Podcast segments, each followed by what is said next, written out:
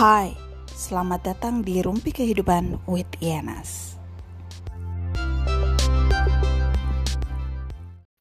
Halo, selamat datang di Rumpi Kehidupan with Ianas. Setelah sekian lama um, gak pernah bikin podcast lagi, akhirnya sekarang motivasinya terbangkitkan kembali untuk recording ya.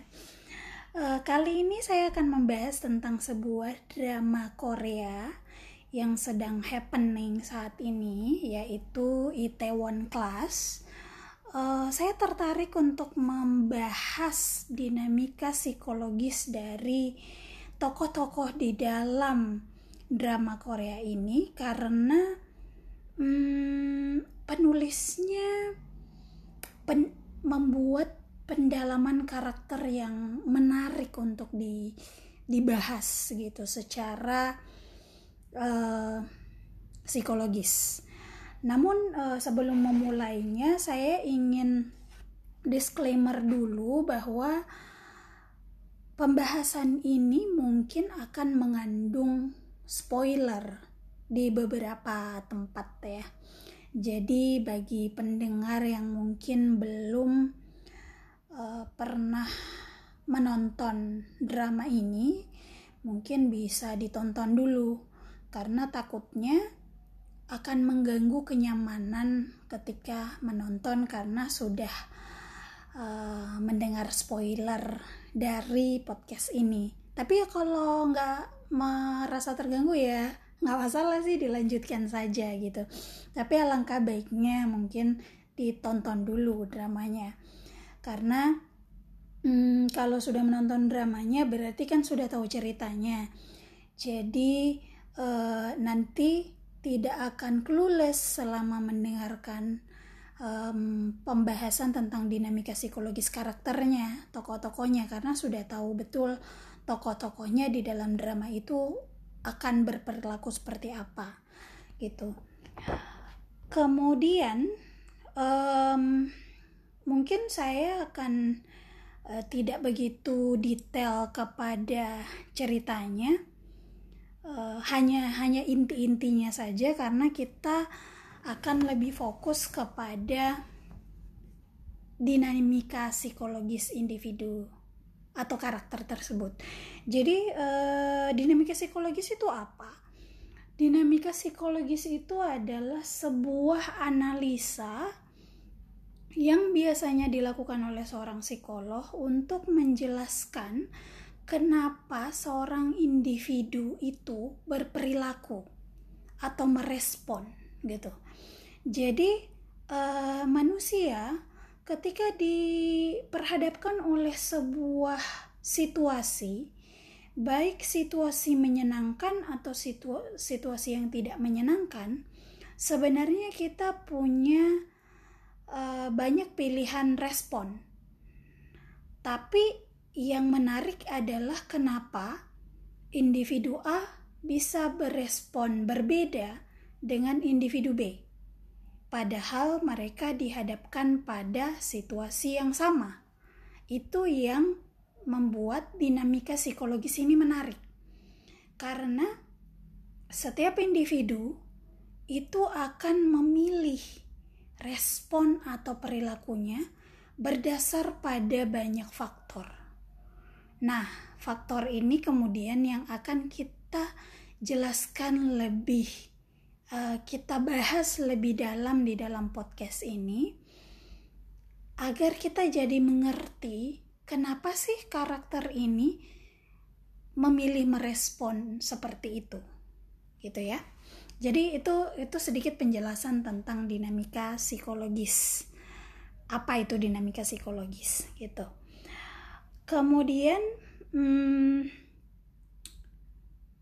yang membuat saya tertarik pada drama ini dan menurut saya kenapa orang-orang juga banyak tertarik pada drama ini karena uh, di drama ini tuh menunjukkan betul bahwa hidup itu akan penuh dengan berbagai peristiwa baik positif ataupun negatif menyenangkan ataupun tidak menyenangkan, tapi sebenarnya yang menentukan bagaimana hidup kita atau jalan cerita yang kita pilih itu didasarkan pada bagaimana kita mempersepsikan kejadian tersebut gitu. Jadi bagaimana kita mempersepsikan kejadian itu itulah yang akan menghasilkan perilaku kita dan kemudian itulah yang akan menghasilkan jalan cerita hidup kita. Makanya benar bahwa hidup kita itu adalah pilihan. Semuanya adalah pilihan gitu dan uh, di da di drama Korea ini juga menunjukkan bahwa selama ini kita selalu apalagi kalau nonton sinetron gitu ya kita selalu diperhadapkan pada orang yang baik dan orang yang jahat gitu. Padahal sebenarnya jadi uh, black and white gitu hitam dan putih. Oh kalau dia nggak baik berarti dia jahat gitu padahal kita lupa yang baik dan yang jahat itu bukan individunya tapi perilakunya jadi satu orang, satu individu itu punya potensi untuk menghasilkan perilaku yang baik dan juga perilaku yang jahat. Tergantung pada motif dan kebutuhan dan keinginan individu itu. Jadi sebenarnya manusia itu bukan hitam dan putih. Manusia itu abu-abu. Tergantung situasi dan tergantung kondisi, tergantung motif, maka kita bisa berperilaku baik ataupun buruk. Itu yang uh, menarik dari drama ini karena drama ini menunjukkan hal itu. Jadi kalau orang bilang bahwa um, di dalam sebuah cerita selalu ada antagonis dan protagonis gitu ya uh, itu hanya sebuah gambaran secara umum sebenarnya.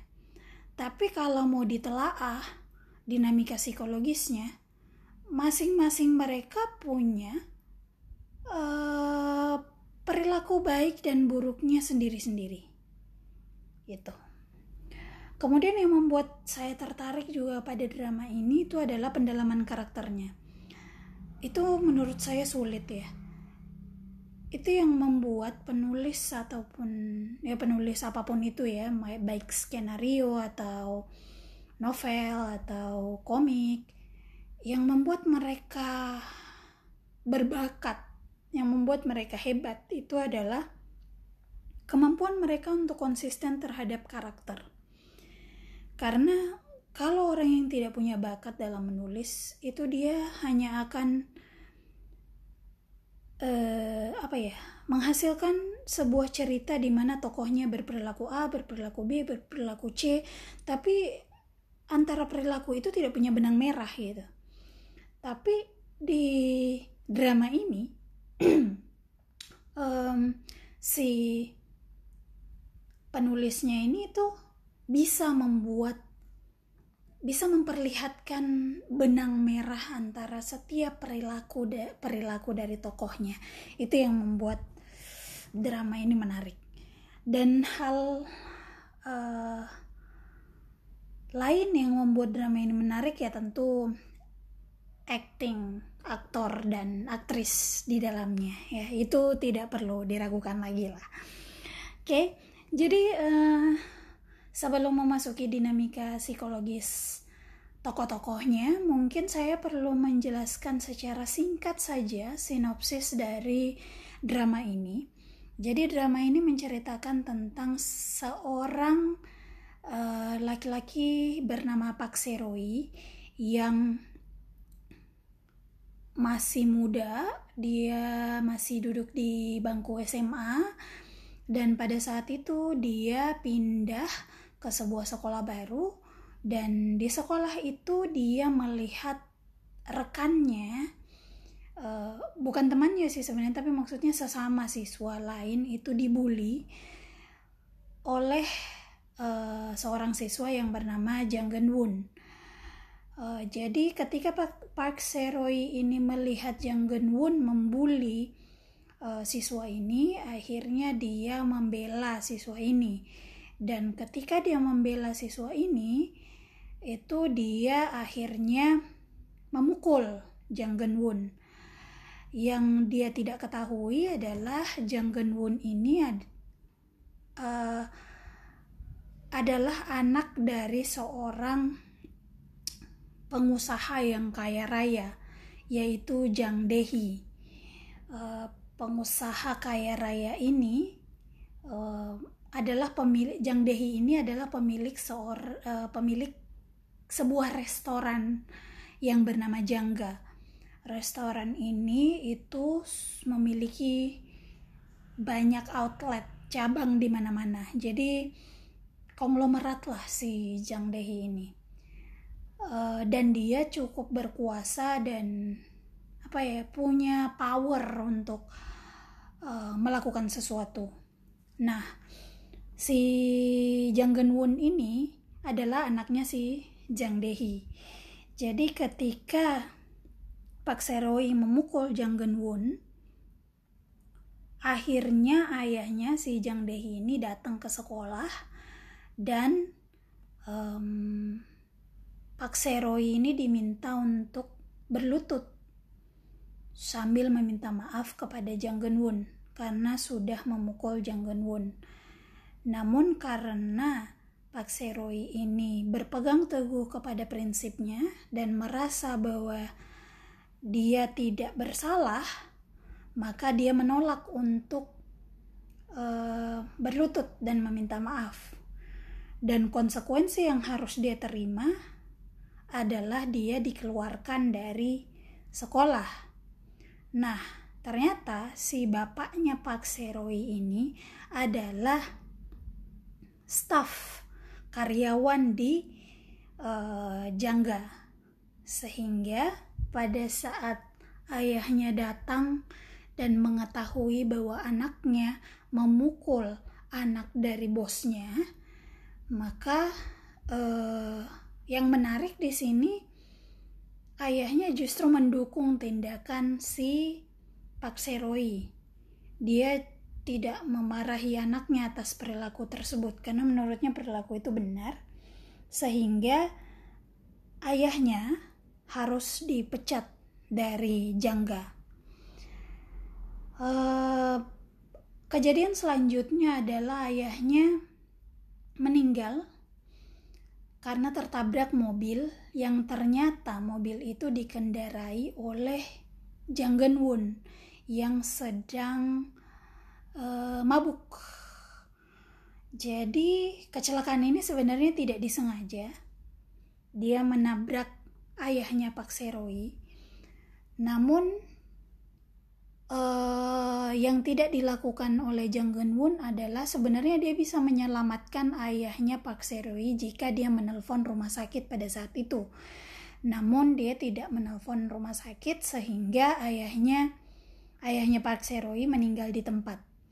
Dan ketika Park Seroi tahu bahwa ayahnya meninggal karena Jang Woon, akhirnya dia mendatangi Jang Woon dan memukul Jang Woon sampai uh, karena dia sangat emosional dia sampai hampir membunuh Jang Won dan akhirnya karena perilakunya tersebut dia di penjara.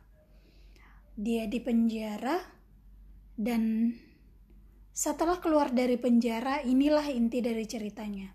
Dia uh, ingin membalas dendam kepada Jang Dehi uh, ayah Jang Geun Won yang menurut dia paling punya andil dalam hal ini di mana si ayahnya si Jang Dehi ini yang menutupi um, kenyataan bahwa anaknya yang membunuh ayahnya mencebloskan dia juga ke penjara dan uh, juga um, melukai apa ya di di masa depannya itu diketahui ternyata mencuri resep ayahnya si Park Seroy. Jadi uh, drama Korea ini berisi tentang sebuah kisah balas dendam. Tapi menurut saya drama ini justru lebih jauh menceritakan tentang perjuangan kehidupan, tentang bagaimana seseorang berpegang teguh terhadap prinsipnya dan bagaimana seseorang bisa bangkit dan memiliki resiliensi bangkit dari keterpurukan menurut saya drama ini menceritakan jauh lebih uh, detail tentang itu. Walaupun uh, main point dari ceritanya adalah balas dendam. Nah dalam proses uh, membalas dendam kepada Jang Dehi dan Jangga ini Parseroi kemudian dipertemukan oleh eh, dipertemukan dengan beberapa tokoh tokoh-tokoh yang lainnya. Yaitu salah satunya adalah Yiso yaitu seorang wanita sosiopat yang akhirnya jatuh cinta sama Pak Seroi dan mendukung dia dalam semua usaha-usahanya membangun sebuah apa ya kedai yang nantinya akan menyaingi jangga. Ya itu mungkin uh, sedikit sinopsis dari drama Korea ini. Lebih lanjutnya nonton aja. Ditonton saja drama Koreanya karena dijamin drama Koreanya sangat bagus sangat menarik. Um, setiap episodenya tuh selalu punya sebuah cerita yang apa ya menegangkan sekaligus uh, seru dan apa itu namanya? Soundtrack soundtracknya keren-keren. Pokoknya ditonton lah. Wow lumayan lama nih kita prolognya ya. Oke kita langsung masuk ke um, dinamika psikologis Itaewon Class. Di tokoh pertama yaitu di oh ya sebelumnya karena tokoh-tokoh di dalam Itaewon Class ini drama ini tuh cukup banyak dan semua punya dinamika psikologis masing-masing. Jadi podcast ini akan saya bagi ke beberapa bagian. Jadi uh, di bagian pertama ini mungkin saya akan fokus untuk membahas tentang uh, dinamika psikologis dua dua tokoh utamanya dulu ya yaitu Park Seroi yaitu si protagonis dan Jang Dehi antagonis. Uh, jadi saya akan lebih fokus ke dua itu dulu nanti di sesi eh, sesi di podcast selanjutnya saya akan membahas tokoh yang lain. Nah, di kita akan membahas Pak Seroi dulu ya. Jadi Pak Seroi ini adalah tokoh yang digambarkan uh, seorang pria yang pekerja keras, juga bijak ya um, dalam mengambil keputusan dan juga dalam memandang sesuatu tuh dia cukup bijak. Dia juga peduli kepada orang lain dan tekadnya tuh sangat kuat jadi uh, dia dia sangat konsisten lah terhadap apa yang dia inginkan Pak Seroy ini dibesarkan oleh seorang ayah yang sangat suportif jadi kalau kita membahas tentang dinamika psikologis, kita pasti akan mengacu kepada bagaimana individu itu dibesarkan. Baik dia dibesarkan oleh orang tuanya, ataupun dia dibesarkan oleh significant others, orang signifikan yang lain, mungkin mungkin tante, mungkin nenek, mungkin siapa gitu. Jadi orang yang berperan di awal-awal kehidupannya.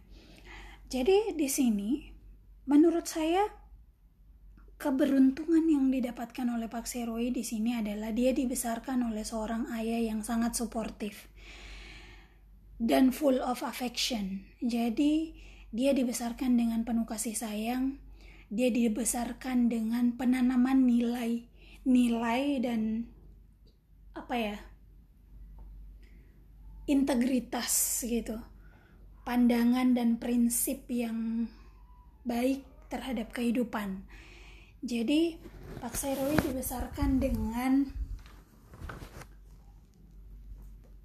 dibesarkan oleh seorang ayah yang mendukung dia secara uh, positif dan selalu menanamkan hal-hal yang baik dan prinsipal kepada dirinya. Ayahnya juga uh, menunjukkan contoh kepedulian terhadap orang lain, di mana dari uh, di awal-awal episode itu terlihat bahwa ayahnya itu uh, sangat peduli terhadap orang-orang di panti asuhan gitu. Dia bahkan memberikan uangnya kepada salah satu tokoh yaitu Soah, Posoah uh, untuk melanjutkan pendidikannya. Jadi ayahnya ini selalu menunjukkan perilaku-perilaku yang positif kepada si Pak Seroi sehingga Pak Seroi ini tumbuh menjadi pribadi yang uh, jadi dia punya basic dia punya akar yang bagus dari segi pola asuhnya attachment antara uh, anak dan ayah ini juga sangat kuat. Kita bisa melihat dari dramanya betapa mereka saling menyayangi dan de kedekatannya itu seperti teman. Jadi mereka bisa bercanda dan tertawa seperti halnya uh, sahabat, tidak seperti ayah dan anak. Namun Pak Seroi sangat menghormati ayahnya. Ini yang menjadi dasar dari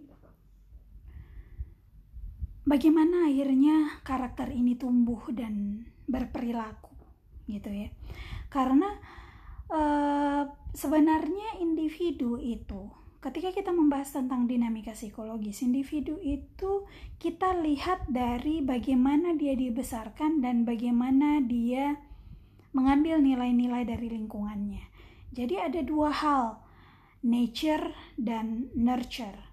Uh, di seseorang uh, karakter yang diturunkan atau pribadi yang diturunkan langsung dari orang tua dan diajarkan juga oleh orang tua ataupun dari nurture bagaimana dia dibentuk oleh lingkungan jadi uh, bagaimana kita me mengambil sebuah perilaku seperti tadi yang saya jelaskan di awal, kenapa seseorang ketika dihadapkan dengan kondisi yang sama, uh, individu A dan individu B bisa berperilaku atau merespon dengan cara yang berbeda itu ditentukan oleh kedua hal ini gitu. Nanti tinggal dilihat yang mana yang lebih kuat nature-nya apa nurture-nya gitu. Uh, di situasi ini Pak Serui mengambil banyak keputusan keputusan-keputusan dan berperilaku serta berespon itu dari uh, kedua hal ini dan dari bagaimana dia dibesarkan. Nah, nanti kita akan membahas lebih lanjut. Cuma di sini saya akan uh, menjelaskan dua hal. Jadi, ketika kita apa pun yang terjadi di dalam hidup kita, sebenarnya memiliki ada andil dari kita masing-masing. Jadi ketika kita menyalahkan lingkungan dan menyalahkan situasi, ah saya begini gara-gara uh, orang tua saya begini atau oh saya begini gara-gara lingkungan saya seperti ini, bla bla bla bla bla itu uh, se sebenarnya kalau mau dikaji lebih jauh tentang eksistensialisme, setiap manusia itu punya pilihan untuk bertindak jadi, apa pun yang kita ambil, perilaku apa pun yang kita hasilkan itu akan berdampak pada resiko-resiko atau hasil-hasil tertentu. Dan tugas kita untuk menerima dan mengambil resiko itu karena kita sudah memilih perilaku itu. Nah, di drama ini itu dicerit menurut saya ada beberapa poin di mana uh, toko Park Seroi ini memang sewajarnya harus menerima risiko itu karena itu memang bagian dari pilihan dia berperilaku. Contoh ya. Jadi di sini saya ad, me, merangkum tiga tiga kejadian yang sebenarnya di sini Pak Seroi punya andil dan dia juga harus apa ya hmm, punya dia harus menerima resikonya karena dia yang memilih perilaku itu. Yang pertama, event pertama adalah ketika dia memilih untuk membantu temannya yang dibully. Yang si Lee Ho Jin itu, Lee Ho Jin itu. Jadi ketika dia uh, kemudian harus uh, berhadapan dengan situasi di mana dia diminta untuk berlutut dan meminta maaf kepada Jang Genwon itu adalah hasil atau resiko dari pilihan dia um, karena dia memilih untuk membantu temannya ini. Jadi pilihan di sini kita tidak berbicara uh, yang mana pilihan yang baik dan mana pilihan yang buruk ya. Karena setiap pilihan itu sebenarnya punya resikonya masing-masing. Nah kita lihat di sini sebenarnya ketika Pak Seroi melihat temannya dibully dia punya dua pilihan. Pilihan pertama mengabaikan mengabaikan hal itu tidak tidak ikut campur lah ya biarin aja gitu pilihan kedua adalah uh, membela si yang dibully. Jadi ini ada dua pilihan. Kita tidak mengklasifikasikan yang mana yang baik yang mana yang buruk. Karena kalau kita klasifikasikan pasti yang yang baik adalah yang membela yang buruk adalah yang uh, diam saja, tapi kalau kita melihat dari sudut pandang yang lain, ini bisa bertolak belakang. Yang membela ini bisa jadi buruk, yang diam saja bisa jadi baik kalau kita melihat dari sudut pandang uh, ikut campur gitu. Jadi uh, tergantung dari bagaimana perspektifnya. Tapi kalau kita melihat dari sini, dari perspektifnya si Pak Seroi, dari perspektifnya Pak Seroi di sini dilihat bahwa dia memilih untuk membela karena dia dididik oleh orang tuanya dengan didikan kepedulian terhadap orang lain. Uh, keinginan untuk me membela orang lain dan membasmi ketidakadilan lah ibaratnya. Jadi konsekuensi yang harus diterima oleh Park Seroi karena dia memilih pilihan untuk membela temannya yang dibully ini adalah harus berhadapan dengan Jang Dehi yang meminta dia untuk berlutut meminta maaf kepada Jang Genwon. Ini adalah event pertama. Event kedua yang menurut saya dia punya andil juga di dalam hal ini dan seharusnya Pak Seroi juga memang harus menerima resiko itu adalah ketika dia memilih untuk uh, tetap berpegang teguh pada prinsipnya di mana dia tidak mau berlutut dan meminta maaf. Lagi-lagi, sebenarnya ada dua pilihan. Dia bisa aja berlutut dan meminta maaf wal walaupun dia tidak sungguh-sungguh yang penting dia berlutut aja dia meminta minta maaf aja yang penting kelar gitu masalahnya tapi ada pilihan yang lain di mana dia berpegang teguh pada prinsipnya. Nah karena si Pak Sero ini dibesarkan dengan uh, didikan yang kuat dan prinsip yang kuat harga dirinya cukup tinggi sehingga dia tidak akan dia lebih memilih untuk tidak berlutut dan meminta maaf dan dia lebih memilih konsekuensi dikeluarkan dari sekolah. Jadi konsekuensi dikeluarkan dari sekolah itu adalah sesuatu yang harus dia terima. Sebenarnya adalah sesuatu yang harus dia terima risiko yang harus dia ambil karena dia memilih pilihan yang pertama eh pilihan yang kedua yaitu berlut tidak berlutut dan meminta maaf andaikan dia memilih pilihan yang pertama yaitu dia berlutut dan meminta maaf maka dia tidak akan dikeluarkan dari sekolah. Lagi-lagi kita tidak berbicara yang mana yang positif mana yang negatif ya. Kita berbicara dari uh, sudut pandang yang netral. Karena uh, setiap orang akan berpersepsi berbeda terhadap dua pilihan ini. Kejadian ketiga yang juga Pak Seroi memiliki andil uh, dan konsekuensi adalah ketika dia memukul Jang Genwon dan bahkan sebenarnya hampir membunuh Jang Genwon dan akhirnya dia masuk penjara gitu. Uh, ketika dia mendengar ayahnya de, tertabrak oleh Jang Genwon, sebenarnya ada dua pilihan lagi yang bisa dia pilih. Pilihan pertama, dia sakit hati, dia nangis, tapi ya udah, dia membiarkan polisi yang uh, bertindak terhadap kasus tersebut gitu. Atau pilihan kedua yang akhirnya ternyata dia ambil yaitu dia datangi si Jang Geun Woon yang sedang dirawat di rumah sakit. Dia pukuli karena dia sangat sakit hati sakit hatinya ini menurut saya adalah akumulasi karena dia sudah dikeluarkan dari sekolah plus uh, ayahnya meninggal gitu. Jadi akumulasi semua ini akhirnya dia memukul si uh, Jang Geun Woon dan bahkan hampir membunuhnya. Dan konsekuensi yang harus dia terima adalah dia harus masuk penjara.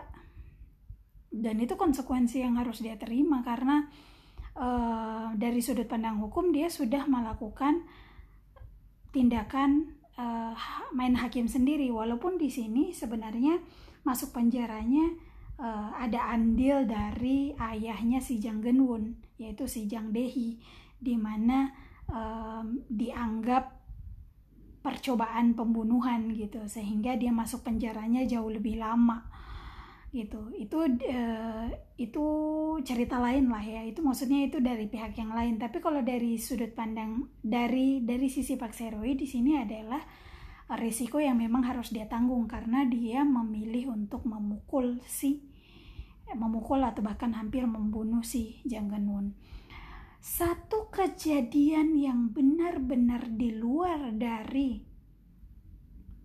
uh, tanggung jawab, di luar dari konsekuensi yang harus diterima oleh Pak Seroi adalah kalau tiga tadi itu sebenarnya dia punya andil ya, dia punya pilihan dan dia mengambil pilihan itu. Tapi kalau yang di satu kejadian ini itu dia tidak punya pilihan, tapi dia harus menanggung konsekuensinya. Olehnya itu, inilah yang kemudian dijadikan dasar oleh si penulis menjadi alasan utama dia membalas dendam, yaitu kejadian kematian ayahnya. Karena di kematian ayahnya ini, dia tidak punya pilihan apa-apa. Dia tidak, kalau di tiga kejadian di awal tadi itu kan dia punya pilihan ya. Ada dua pilihan yang bisa diambil untuk menghindari konsekuensinya. Kalau yang di kejadian ini dia tidak punya pilihan apa-apa, dia cuma taunya ayahnya kecelakaan, ditabrak oleh si Jang Geun Woon dan akhirnya meninggal gitu. Dan di situasi ini dia terjelas terpuruk. Dia sudah dikeluarkan dari sekolah plus dia sendirian dia sudah tidak punya keluarga lagi karena satu-satunya keluarga yang dia miliki adalah ayahnya sehingga ya dia benar-benar harus menerima konsekuensi hal itu gitu. Konsekuensi menjadi terpuruk gitu. Ini yang di luar dari tanggung jawabnya dia. Akhirnya dia kemudian setelah kejadian ini dia kemudian dihadapkan kepada pilihan hidup lagi. Nah, lagi-lagi nih kita berbicara dinamika psikologis lagi. Dia dihadapkan oleh tiga pilihan hidup ketika dia akhirnya masuk penjara. Ya, ada tiga pilihan hidup yang diperhadapkan. Satu, menjadi terpuruk, down, akhirnya depresi, dan bisa jadi leading to bunuh diri. Itu pilihan pertama. Kenapa saya sebut pilihan? Karena kalau kita terpuruk, kita sebenarnya punya resource, kita sebenarnya punya pilihan untuk bangkit atau tidak bangkit. Bangkit atau tetap terpuruk. Makanya saya mengkategorikan ini sebagai sebuah pilihan. Jadi pilihan pertama adalah terpuruk, depresi, dan akhirnya bunuh diri. Pilihan kedua adalah balas dendam. Pilihan ketiga adalah acceptance, penerimaan, di mana dia menerima kejadian tersebut sebagai sesuatu hal yang buruk di dalam hidupnya, namun kemudian berusaha untuk memperbaiki hidupnya dan menjalani hidup yang lebih positif tanpa dendam, which is itu sulit. Ya, jadi kita bahas nih tiga pilihan itu. Kenapa? Ini jadi ini pilihan hidup yang sebenarnya uh, secara umum terjadi kepada semua orang ya. Tidak cuma di karakter Pak Serowi ini ya. Jadi semua orang uh, punya tiga pilihan ini yang menentukan kenapa kita memilih pilihan pertama, pilihan kedua, ataupun pilihan ketiga adalah dari dinamika psikologis kita. Nah, sekarang saya akan membahas tentang lebih dalam tentang dinamika psikologisnya si Pak Seroi. Kenapa dia malah memilih yang balas dendam padahal sebenarnya ada tiga pilihan. Ya, lagi-lagi, setiap manusia itu dihadapkan pada pilihan-pilihan. Dan yang menentukan kita mengambil pilihan itu adalah nature dan nurture. Oke? Okay? Nah, kenapa kemudian menurut saya yang pilihan ketiga, acceptance, itu cenderung agak sulit untuk diambil oleh tokoh ini karena pertama, tokoh ini masih sangat muda. Dia masih dalam kategori usia remaja pada saat itu. Di mana di usia tersebut uh, kepribadian kita itu masih sedang dalam proses terbentuk. Kita juga masih belajar untuk melihat segala situasi dari berbagai sudut pandang. Kita belum kita belum belajar soal itu. Uh, remaja cenderung masih meletup-letup secara emosional, sehingga akan sangat sulit untuk seorang Pak Seroi sampai di pilihan acceptance, yaitu penerimaan, menerima apa yang terjadi di dalam dirinya, kemudian uh, bangkit kembali dan uh, membangun hidupnya secara positif tanpa dendam itu saya rasa sulit gitu karena dia menghadapi situasi ini di usia yang masih sangat muda. Bayangkan kehidupannya itu bertubi-tubi. Dia sudah dikeluarkan dari sekolah, kemudian dia uh, masuk di ayahnya meninggal dia nggak punya siapa-siapa dia masuk penjara gitu. Ya untuk sampai di acceptance ini kayaknya sulit. Bahkan uh, orang dewasa aja bukan remaja saja kayaknya sulit untuk sampai di pilihan acceptance ini. Sekarang yang pilihan pertama yang uh, terpuruk kemudian depresi dan akhirnya bunuh diri. Kenapa menurut saya si Park Seroi ini kemudian tidak memiliki kecenderungan secara dinamika psikologis tidak memiliki kecenderungan untuk mengambil respon ini, mengambil pilihan ini itu karena dia dididik oleh ayah yang sangat apa ya? pekerja keras, punya integritas, uh, sangat bertekad kuat dan punya kepedulian. Dia jadi dia tumbuh memiliki resiliensi yang cukup baik sehingga ya dia tentu merasakan down, dia tentu merasa terpuruk. Namanya juga manusia. Uh, perasaan sedih dan terluka itu pasti ada. Tapi dia punya resiliensi, dia punya daya lenting dia punya kemampuan untuk bangkit sehingga pilihan pertama ini cenderung tidak akan terjadi kepada karakter ini gitu. Nah, berarti pilihan pertama coret. Pilihan ketiga coret. Yang tersisa cuma pilihan kedua yaitu balas dendam. Kita bayangkan aja nih, ada seseorang yang masih muda, dikeluarkan dari sekolah which is ya masa depannya mungkin uh, tidak ditahu akan seperti apa. Plus dia kehilangan ayahnya dia tidak punya sandaran hidup lagi dia tidak punya uh, apa ya support dukungan dari keluarga lagi. Plus dia masuk penjara lagi yang di mana ketika dia keluar dia akan menjadi mantan napi gitu kira-kira dengan kondisi seperti ini apa yang membuat seseorang bisa termotivasi untuk hidup kalau dia masih punya keluarga mungkin dia masih bisa punya resource masih punya sumber daya untuk hidup. Dia akan tetap hidup demi keluarganya. Dia akan tetap hidup demi orang yang dia cintai misalnya. Tapi kan ini dia nggak punya siapa-siapa lagi. Orang satu-satunya yang dia cintai yaitu ayahnya, keluarganya itu juga sudah meninggal.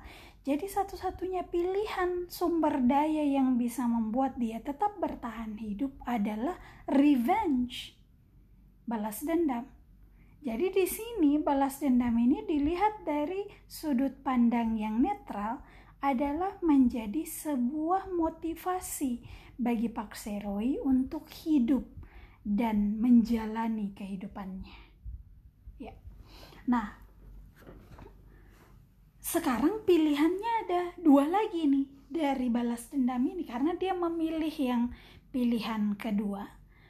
Ada dua cabang lagi dari pilihan ini apakah dia mau membalas dendam dan kemudian menjadi pribadi yang buruk ataukah dia mau membalas dendam dengan elegan nah kalau kita melihat dari bagaimana dia dibesarkan lagi-lagi dari bagaimana pola asuhnya dari bagaimana dia akar akar karakter dari eh, yang ditanamkan oleh orang tuanya tentu dia akan memilih pilihan yang kedua, yaitu membalas dendam secara elegan dan tanpa kehilangan dirinya.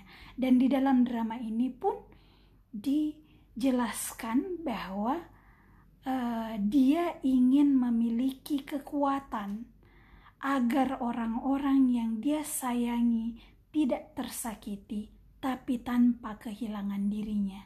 Jadi sebenarnya dia sudah mengambil keputusan itu. Pilihan di mana dia akan balas dendam, tapi balas dendam yang berkelas, yang elegan, tanpa membuat dirinya menjadi pribadi yang jahat. Nah, ini yang kemudian membedakan dia dengan sosok antagonis kita. Ya. Itu yang dinamika psikologis dari Pak Seroi.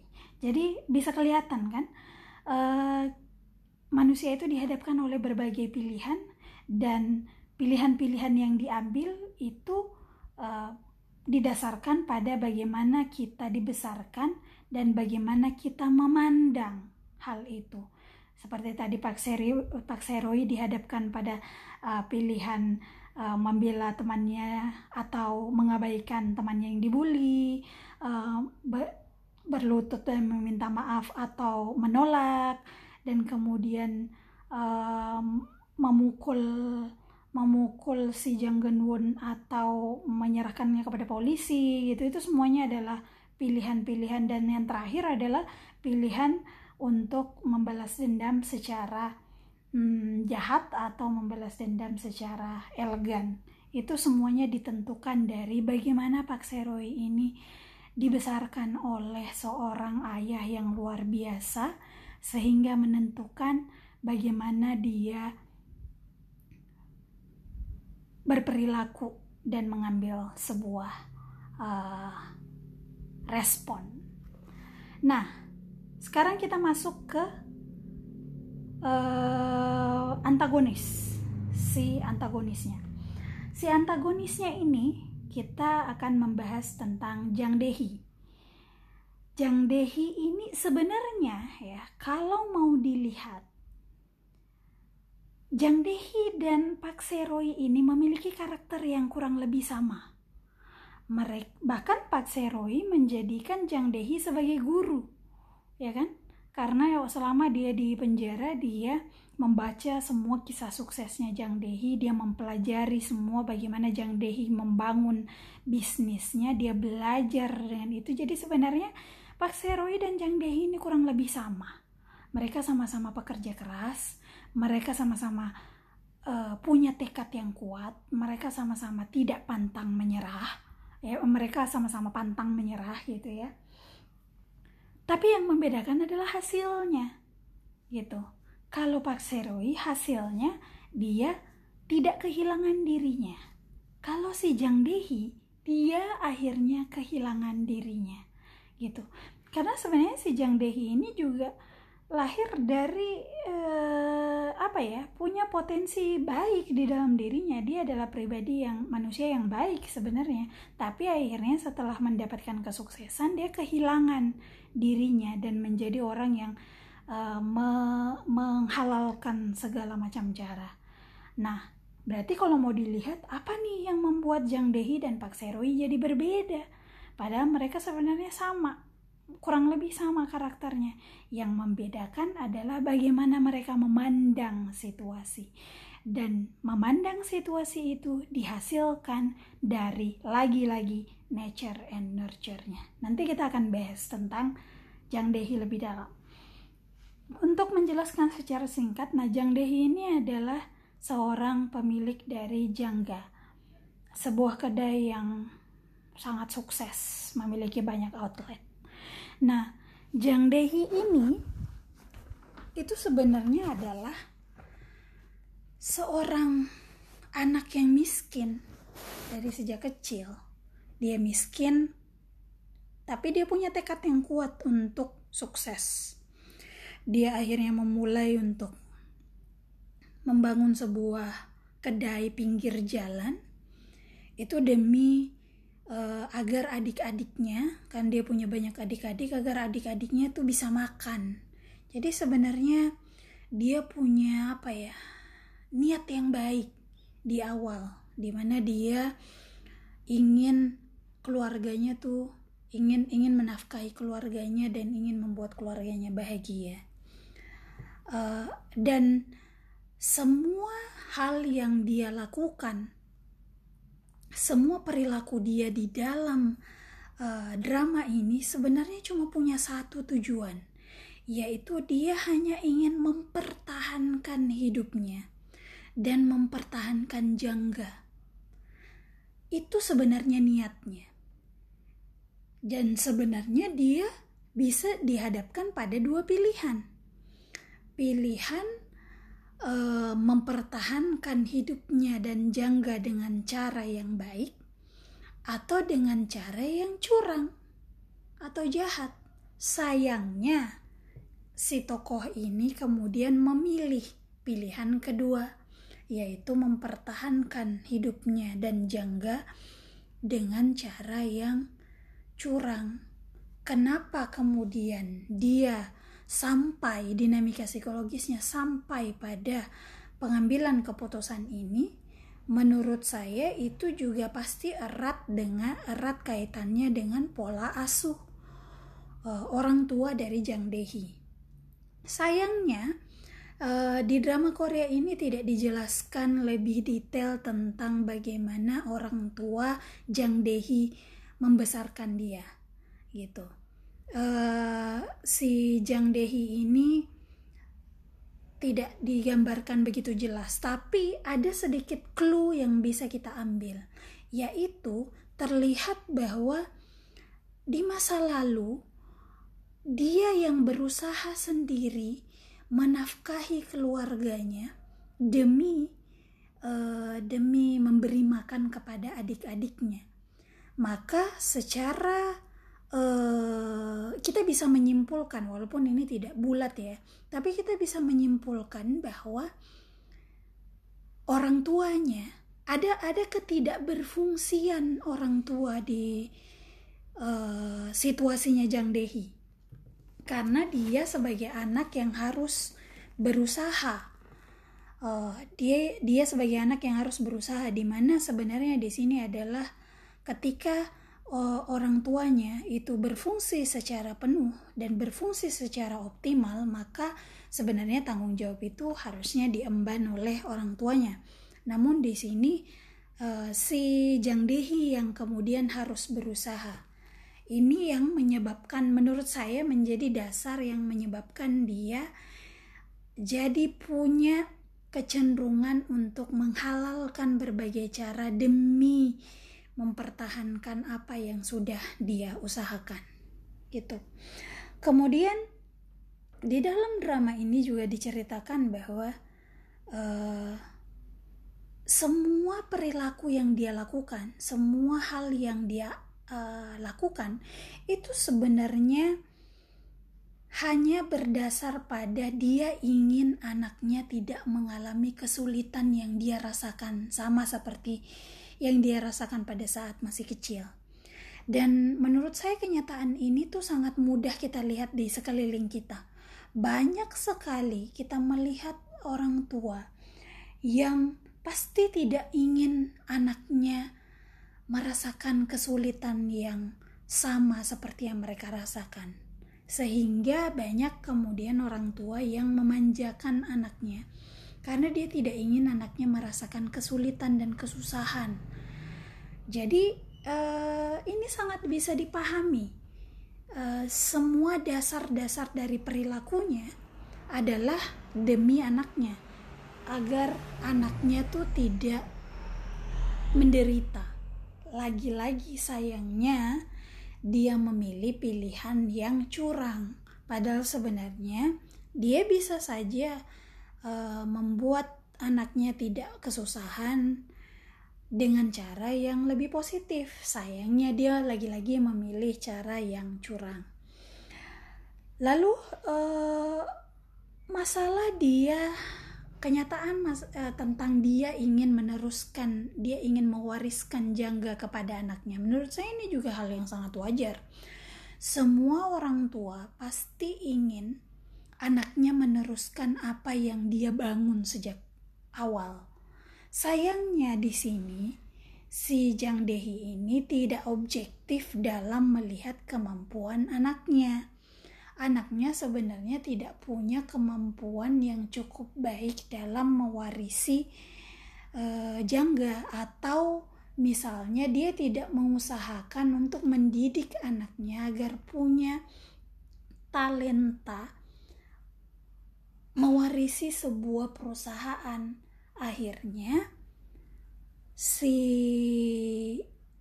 situasinya jadi akhirnya banyak orang yang uh, termasuk karakter yang siapa lagi ya namanya si yang salah satu anak dari partnernya ceritanya dalam membangun jangga itu merasa alasan dia mau mewarisi jangga itu mewariskan jangga kepada Janggan Won itu tidak objektif gitu. Tapi sebenarnya sangat bisa dipahami. Semua orang tua pasti ingin anaknya meneruskan apa yang dia sudah usahakan sejak lama gitu. Kemudian uh, bagi Jang Dehi, jangga itu adalah produk jeripayahnya, sebuah hasil dari jeripayahnya yang dia usahakan dari kecil sehingga wajar sangat bisa dipahami ketika bukan wajar sih masih bisa dipahami ya bisa dipahami bisa dinalari gitu. Kenapa dia kemudian lebih memilih jangga daripada anaknya sendiri? Ya di episode-episode selanjutnya kan ada momen di mana akhirnya dia lebih memilih jangga daripada anaknya sendiri. Itu sebenarnya sangat bisa dijelaskan. Karena jangga ini adalah hasil atau produk dari jeripayahnya yang mungkin menurut dia jauh lebih berharga daripada anaknya.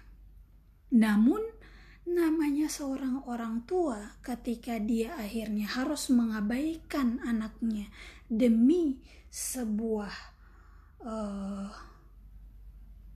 sebuah perusahaan maksudnya jangga tentu akan menghasilkan guilty feeling tentu akan menghasilkan perasaan bersalah. Jadi eh, tidak bisa dinafikan ketika si Jang Dehi kemudian mencebloskan anaknya ke penjara, mencebloskan Jang Genwon ke penjara, ada rasa bersalah yang dia uh, yang muncul. Itu terlihat dari raut wajahnya ya. Sebenarnya dia cukup sedih juga karena harus mengambil keputusan itu karena dia hanya bisa memilih dua pilihan kan? Antara mempertahankan jangga uh, dan mengabaikan me, me, mencebloskan anaknya ke penjara atau uh, me, menjaga anaknya melindungi anaknya tapi kehilangan jangga gitu. Jadi dia cuma punya pilihan itu. Sehingga uh, ini sangat jelas guilty feeling ini kemudian muncul. Dia merasa bersalah, tentu dia merasa bersalah karena dia sudah mencebloskan anaknya ke penjara dan memilih jangga dibandingkan anaknya. Sehingga untuk mengamankan dirinya secara emosional, di sinilah defense mechanism muncul. Ya, jadi di dalam psikologi, di dalam konsep psikoanalisa itu ada namanya defense mechanism, mekanisme pertahanan diri yang diciptakan yang dimunculkan oleh manusia untuk mengurangi kadar rasa bersalah, mengurangi uh, feeling insecure sehingga kita merasa aman secara emosional.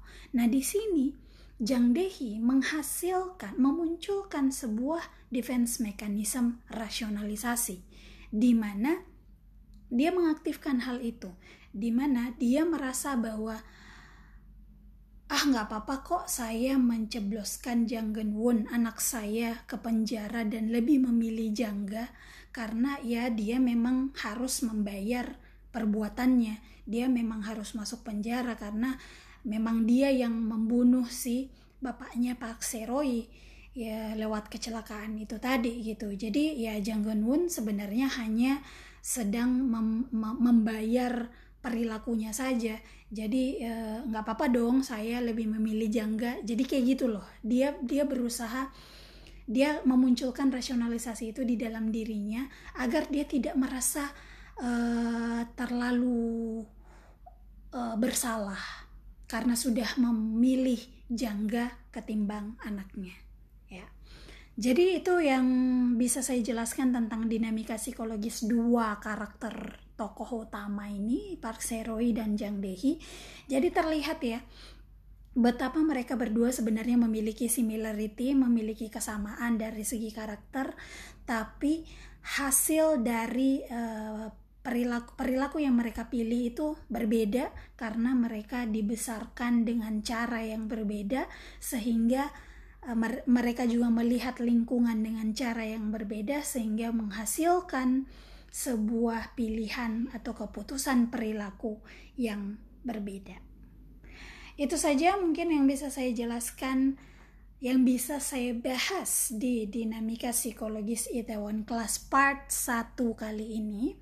Nanti di part selanjutnya, di podcast selanjutnya saya akan menjelaskan lagi karakter-karakter yang lain uh, tentang dinamika psikologis yang terjadi di dalam diri mereka sehingga kita lebih paham kenapa seseorang berperilaku. Kenapa saya kemudian selalu ingin menjelaskan dinamika psikologis ini supaya kita sebagai manusia kemudian mengerti dan memahami kenapa individu itu berperilaku sehingga kita tidak dengan mudah menjudge seseorang baik atau buruk tapi kita tahu bahwa alasan dia sampai pada keputusan pengambilan uh, keputusan perilaku itu itu memiliki rentetan faktor yang uh, punya pengaruh dari hal-hal yang dia ambil tersebut. Oke, okay, uh, sekian podcast kali ini. Semoga menghibur, semoga tambah semangat dan menikmati dramanya juga. Sampai jumpa di podcast selanjutnya. Bye.